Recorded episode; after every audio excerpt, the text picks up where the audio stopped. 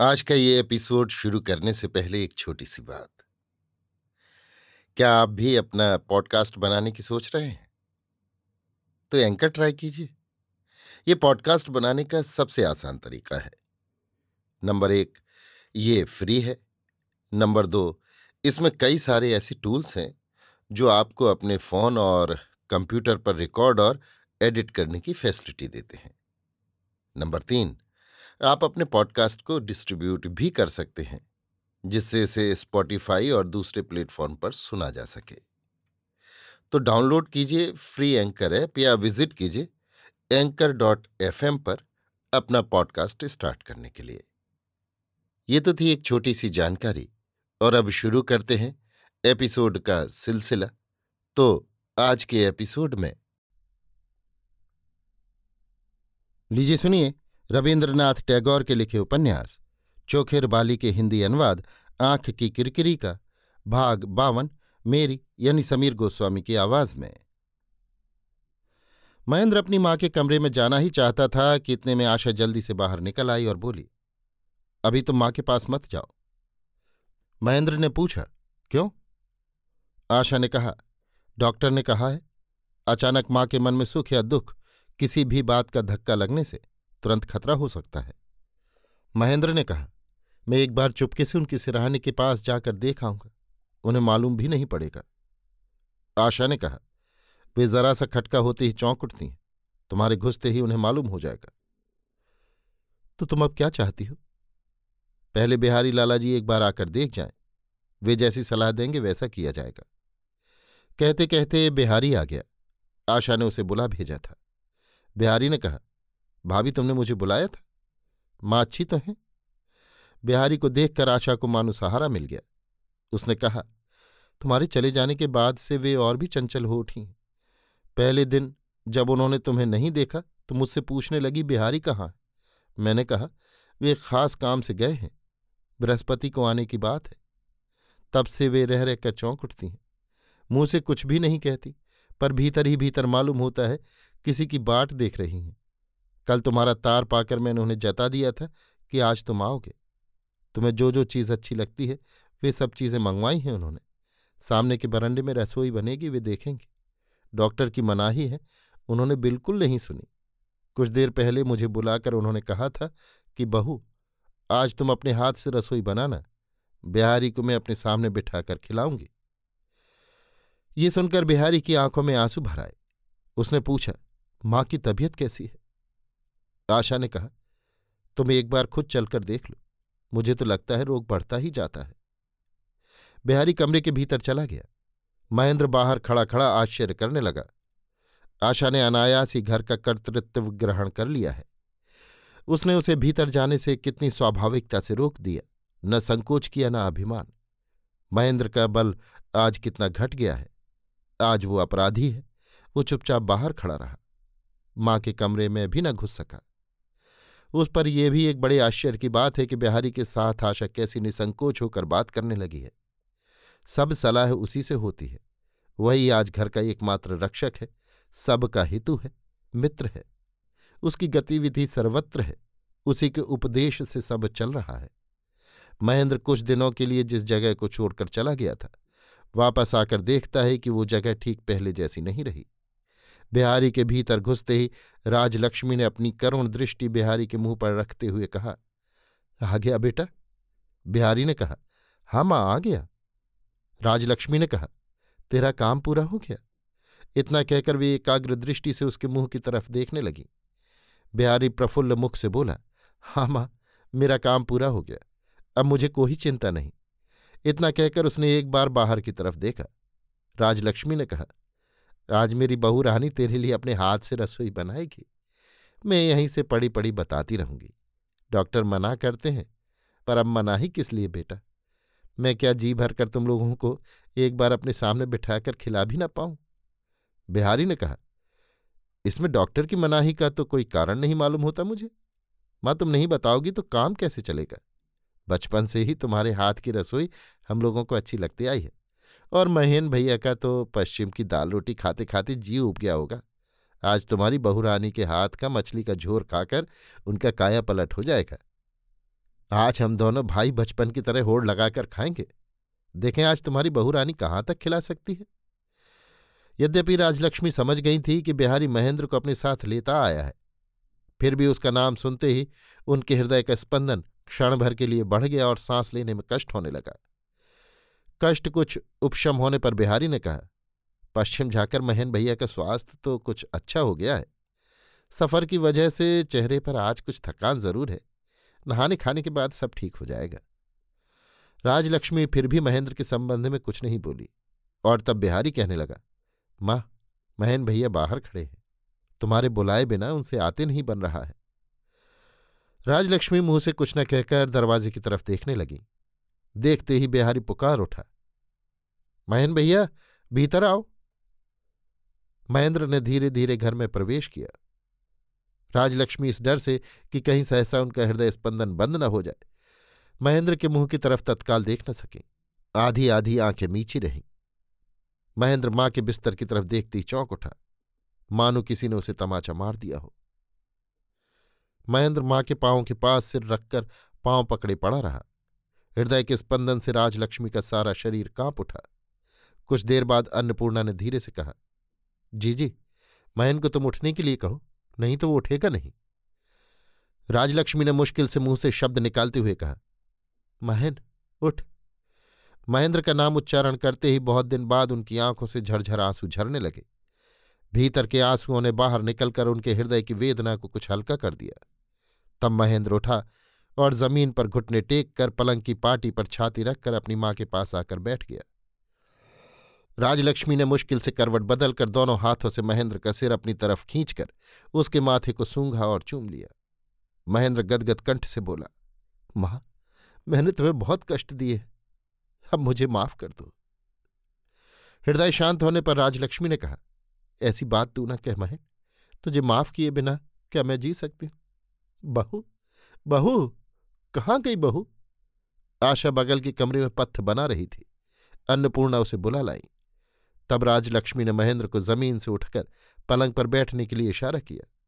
महेंद्र के पलंग पर बैठ जाने पर राजलक्ष्मी ने आशा को उसके पास बैठने के लिए जगह दिखाते हुए कहा, बहू, तुम यहाँ बैठो। आज मैं तुम दोनों को एक बार एक साथ बिठाकर देखूँगी। इसी से मेरा सब दुख जाता रहेगा बहू। बेटी, अब मुझसे तुम शर्माओ मत। और महेंद्र से भी अपने मन में किसी तरह का अभिमान न रखकर एक बार यहाँ बैठ जाओ। आज मुझे अपनी आँखें ठंडी कर लेने दो बेटी। तब आशा घूंघट काढ़े लज्जा के साथ धीरे धीरे कंपित हृदय से महेंद्र के पास आकर बैठ गई।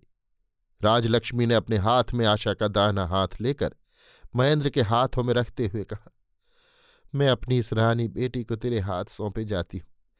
मेरी एक बात याद रखना, ऐसी लक्ष्मी और कहीं भी तुझे नहीं मिलने की मझली बहू, आओ, इन्हें एक बार आशीर्वाद दो, तुम्हारे पुण्य से इनका कल्याण हो। अन्नपूर्णा के सामने आकर खड़े होते ही दोनों ने अश्रुपूर्ण नेत्रों से उन्हें प्रणाम किया और पाँव की धूल माथे से लगाई। अन्नपूर्णा ने दोनों का माथा चूमते हुए कहा, भगवान तुम लोगों का कल्याण करें। राजलक्ष्मी ने कहा, बिहारी, आओ बेटा, तुम भी महेंद्र को क्षमा कर दो।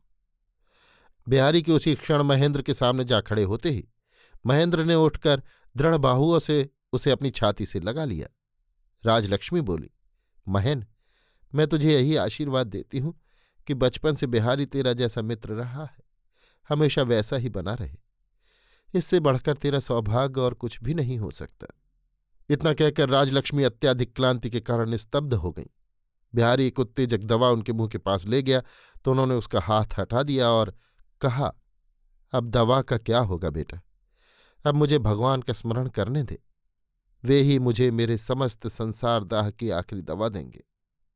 महन अब तुम लोग जाकर जरा आराम करो। बहू, जा, रसोई चढ़ाओ।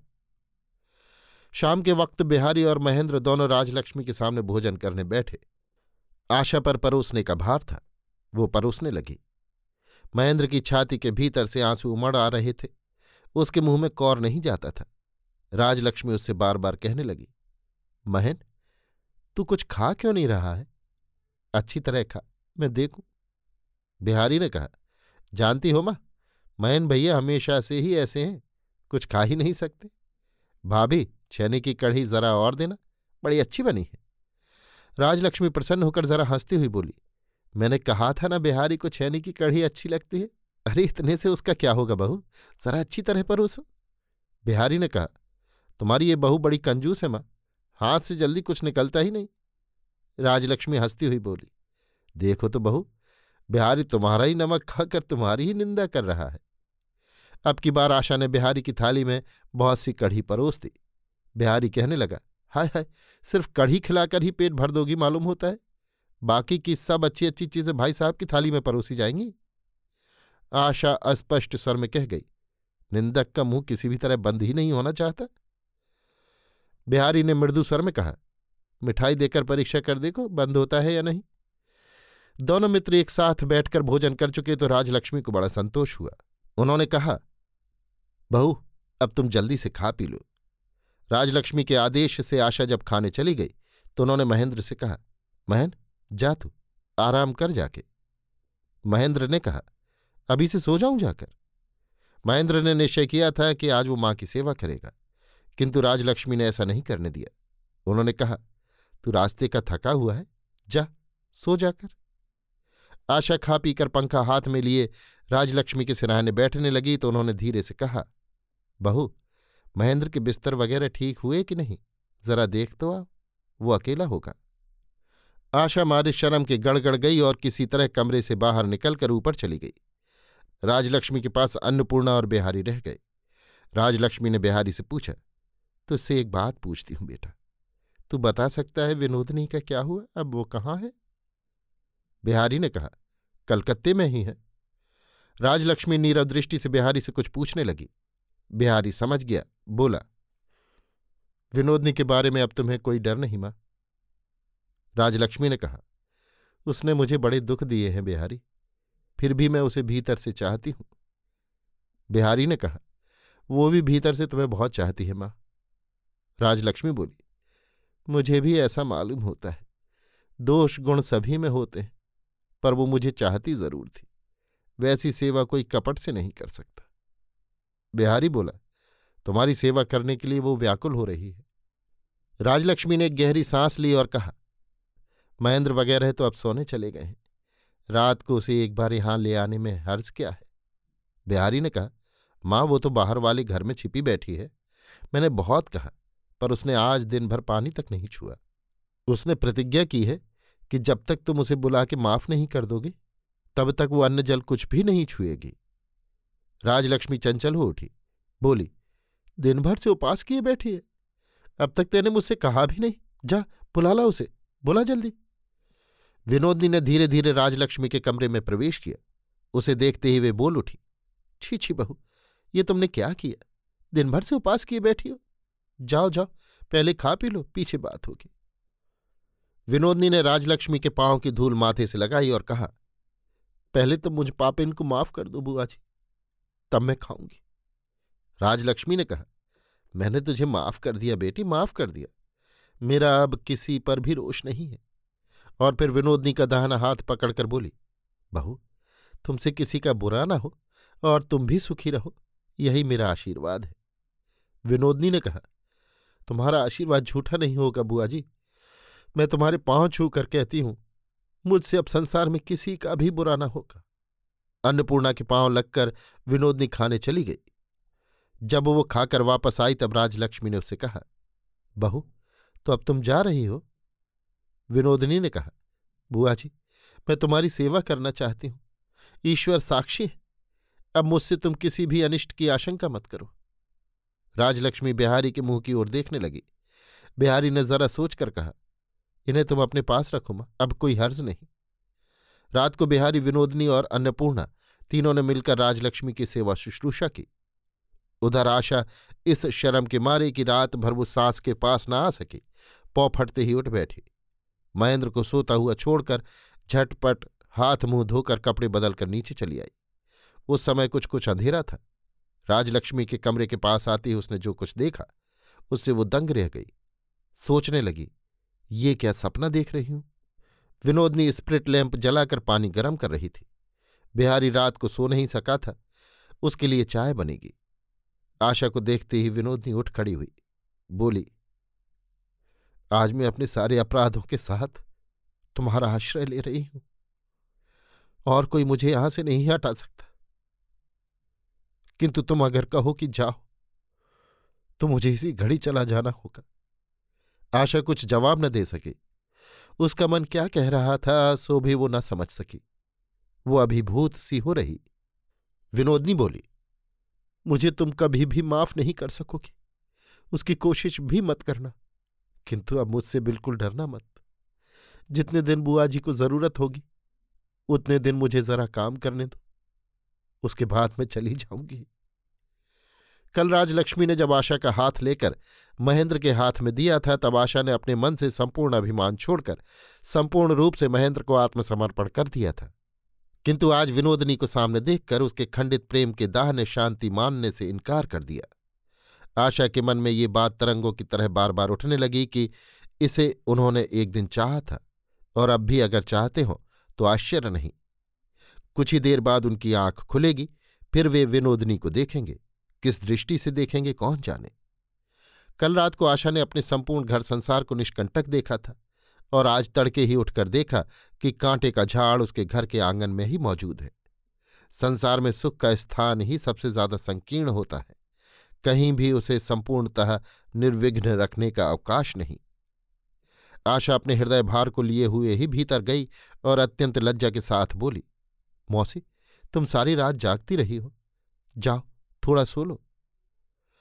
अन्नपूर्णा ने आशा के मुँह की तरफ़ एक बार अच्छी तरह देखा और फिर वे सोने न जाकर आशा को अपने कमरे में ले गईं। अन्नपूर्णा ने कहा, चुन्नी, अगर तू सुखी होना चाहती है तो बीती बातों को याद मत कर। दूसरों को दोषी मानने में जितना सुख है, दोष याद रखने में उससे बहुत ज़्यादा दुख होता है। आशा ने कहा, मौसी मैं अपने मन में किसी बात को पालकर नहीं रखना चाहती। मैं भूलना ही चाहती। हूँ पर भुलाए भूलती जो नहीं। अन्नपूर्णा ने कहा, बेटी, तू ठीक कहती है। उपदेश देना सहज है, उपाय बता देना ही कठिन है। कम से कम बाहर से इस भाव की रक्षा करनी ही होगी कि भूल गई हूँ। पहले बाहर से भूलना शुरू करना, फिर भीतर से भी भूल जाएगी। इस बात को याद रखना बेटी। तू अगर खुद न भूली तो दूसरों को भी याद दिलाती रहेगी। तू अपनी इच्छा से न भूल सके तो मैं तुझे आज्ञा देती हूँ। विनोदनी के साथ तू ऐसा व्यवहार कर कि जैसे उसने तेरा कोई अनिष्ट किया ही न हो, और उससे तेरे अनिष्ट की कोई आशंका ही नहीं। आशा ने नम्र मुख से कहा, मुझे क्या करना होगा बताओ? अन्नपूर्णा ने कहा, विनोदनी अभी बिहारी के लिए चाय बना रही है। तू दूध, चीनी, प्याला सब ले जा, दोनों जनी मिलकर काम करो। आशा आदेश पालन के लिए उठने लगी। अन्नपूर्णा ने कहा ये तो सहज है, किंतु मेरी एक बात और सुननी होगी, वो और भी कठिन है, उसका पालन तुझे करना ही होगा। बीच बीच में महेंद्र के साथ विनोदनी की भेंट होगी ही। तब तेरे मन में क्या होगा, सो मैं समझ सकती हूँ। किंतु उस समय तू छिपकर या कनखियों से भी, महेंद्र विनोदनी का भाव देखने की चेष्टा न करना। छाती फट जाने पर भी इसमें तुझे अडिग रहना पड़ेगा। महेंद्र को ये मालूम होना चाहिए कि तू उस पर संदेह नहीं करती, शोक नहीं करती। तेरे मन में कोई डर नहीं है, चिंता नहीं है। जोड़ टूटने के पहले जैसा था, जोड़ लगने के बाद फिर ठीक वैसा ही हो गया है, टूटने का चिन्ह तक मिट गया है। महेंद्र अथवा और कोई भी तेरा मुँह देखकर अपने को अपराधी न समझने पावे। चुन्नी, ये मेरा अनुरोध या उपदेश नहीं है। ये तेरी मौसी की आज्ञा है। मैं जब काशी चली जाऊँगी, तब भी मेरे पीछे, तू एक दिन के लिए भी कभी मेरी बात को मत भूलना। आशा दूध, प्याले वगैरह लेकर विनोदनी के पास पहुँच गई और बोली, पानी गर्म हो गया क्या? मैं दूध लाई हूँ। विनोदनी ने विस्मित होकर आशा के मुँह की ओर देखा और कहा, बिहारी लाला जी बरंडे में बैठे हैं। चाय तुम उनके पास भिजवा देना। मैं तब तक बुआ जी के लिए हाथ मुँह धोने की तैयारी कर रखूँ। वे अब उठने ही वाली है। विनोदनी चाय लेकर बिहारी के पास नहीं गई। बिहारी ने उसका प्रेम स्वीकार करके उसे जो अधिकार दिया है उस अधिकार को इच्छानुसार काम में लाने में उसे संकोच मालूम होने लगा। अधिकार की अपनी एक मर्यादा होती है। उस मर्यादा की रक्षा करने के लिए अधिकार प्रयोग को संयत रखना पड़ता है। जितना मिले, उतना पाने के लिए खींचातानी करना कंगाल को ही शोभा दे सकता है। भोग को सीमित और कम करने में ही संपद का यथार्थ गौरव है। अब बिहारी यदि स्वयं उसे न बुलावे तो किसी एक बहाने से विनोदनी उसके पास नहीं जा सकती। दोनों में बात हो रही थी कि इतने में महेंद्रा पहुँचा। आशा का हृदय यद्यपि उसी क्षण काँप उठा। फिर भी उसने अपने को संयत करके स्वाभाविक स्वर में महेंद्र से कहा, तुम इतनी जल्दी कैसे उठ बैठे? मैं तो इस डर से खिड़की के वाड़ बंद कराई थी कि कहीं धूप लगने से तुम्हारी नींद न उछट जाए। विनोदनी के सामने ही आशा को ऐसे सहज स्वाभाविक भाव से बात करते देख महेंद्र की छाती पर से मानो एक बड़ा भारी पत्थर सा उतर गया। उसने आनंदित चित्त से कहा आँख खुलते ही मैं माँ को देखने चला आया। माँ अभी क्या सो रही हैं? आशा ने कहा हाँ अभी सो रही हैं, अभी तुम मत जाना। बिहारी लाला जी ने कहा है, आज उनकी तबीयत कुछ अच्छी है। बहुत दिन बाद कल रात भर उन्हें अच्छी तरह नींद आई है। महेंद्र ने निश्चिंत होकर पूछा, चाची कहाँ हैं? आशा ने इशारे से उनका कमरा दिखा दिया। आशा की इस दृढ़ता और संयम को देखकर विनोदनी भी आश्चर्य में रह गई। महेंद्र ने पुकारा, चाची? अन्नपूर्णा भोर में ही नहा धोली थी और पूजा में बैठना ही चाहती थी कि इतने महेंद्र की आवाज़ सुनकर बोली, आ महेना महेंद्र ने उन्हें प्रणाम करते हुए कहा, चाची, मैं पापी हूँ, तुम्हारे पास बैठने में मुझे शर्म मालूम होती है। अन्नपूर्णा ने कहा, छी छी, ऐसी बात मुँह से नहीं निकालते बेटा, बच्चे धूल मिट्टी में भी खेलते हैं और माँ की गोद में भी बैठते हैं। महेंद्र ने कहा, पर मेरी ये धूल मिट्टी अब किसी तरह पूछ नहीं सकती। अन्नपूर्णा ने कहा, दो एक बार झाड़ते ही सब झड़ जाएगी बेटा। ये एक तरह से अच्छा ही हुआ। अपने अच्छेपन का तुझे अहंकार हो गया था। अपने पर तुझे बहुत ज़्यादा विश्वास था। पाप की आंधी ने सिर्फ़ तेरे उस गर्व को तोड़ दिया है और कोई अनिष्ट नहीं किया। महेंद्र ने कहा, चाची, अब मैं तुम्हें नहीं छोड़ने का। तुम्हारे चले जाने से ही मेरी ऐसी दुर्गति हुई है। अन्नपूर्णा ने कहा, मैं यहाँ रहकर जिस दुर्गति को रोके रखती उस दुर्गति का एक बार हो जाना ही अच्छा रहा। अब तुझे मेरी कोई ज़रूरत नहीं होगी। इतने में द्वार के पास से आवाज़ आई। चाची, पूजा करने बैठी हो क्या? अन्नपूर्णा बोली, नहीं, तू आ। बिहारी कमरे में आ गया। इतने सवेरे महेंद्र को जागृत देखकर उसने कहा, महेन भैया, आज तुमने अपने जीवन में शायद प्रथम सूर्योदय देखा है। महेंद्र ने कहा, हाँ बिहारी, आज मेरे जीवन में ये प्रथम सूर्योदय है। चाची बिहारी को शायद तुमसे कुछ सलाह करनी है, मैं जाऊँ? बिहारी हंस दिया। ना हो तो तुम्हें भी कैबिनेट मिनिस्टर बना लिया जाता है। तुमसे मैंने कभी कोई बात छिपाई नहीं। अगर आपत्ति न करो तो आज भी न छिपाऊँगा। महेंद्र ने कहा, मैं आपत्ति करूँगा? पर हाँ, अब मैं तुमसे दावा नहीं कर सकता। तुम अगर मुझसे कुछ न छिपाओ तो मैं भी शायद अपने पर फिर से श्रद्धा कर सकूँगा। आजकल महेंद्र के सामने सब बात बिना संकोच के कहना कठिन हो गया है। बिहारी का मुँह रुखसा आया, फिर भी उसने ज़ोर लगाकर कहा, मैं विनोदनी से विवाह करूँगा, ऐसी एक बात उठी थी। उस बात को पूरी करने के लिए चाची के पास आया हूँ। महेंद्र अत्यंत संकुचित हो उठा, अन्नपूर्णा चकित होकर कह उठी, अब तो ये कैसी बात कर रहा है बिहारी? महेंद्र ने प्रबल शक्ति का प्रयोग करके अपना संकोच दूर कर दिया, बोला, बिहारी अब उसकी कोई ज़रूरत नहीं रही। अन्नपूर्णा बोली, इस प्रस्ताव से विनोदनी का भी कोई संबंध है क्या? बिहारी ने कहा, बिल्कुल नहीं। अन्नपूर्णा ने कहा, वो क्या इस पर राज़ी होगी? महेंद्र बोल उठा, विनोदनी क्यों नहीं राज़ी होगी चाची? मुझे मालूम है वो एकाग्र मन से बिहारी की भक्ति करती है। ऐसा आश्रय क्या वो स्वेच्छा से छोड़ सकती है? बिहारी ने कहा मैन भैया, मैंने विनोदनी से विवाह का प्रस्ताव किया था। उसने लज्जा के साथ उसे अस्वीकार कर दिया है। सुनकर महेंद्र चुप रह गया। अभी आप सुन रहे थे रविन्द्रनाथ टैगोर के लिखे उपन्यास, चोखेर बाली के हिंदी अनुवाद, आँख की किरकिरी का भाग बावन, मेरी यानी समीर गोस्वामी की आवाज़ में।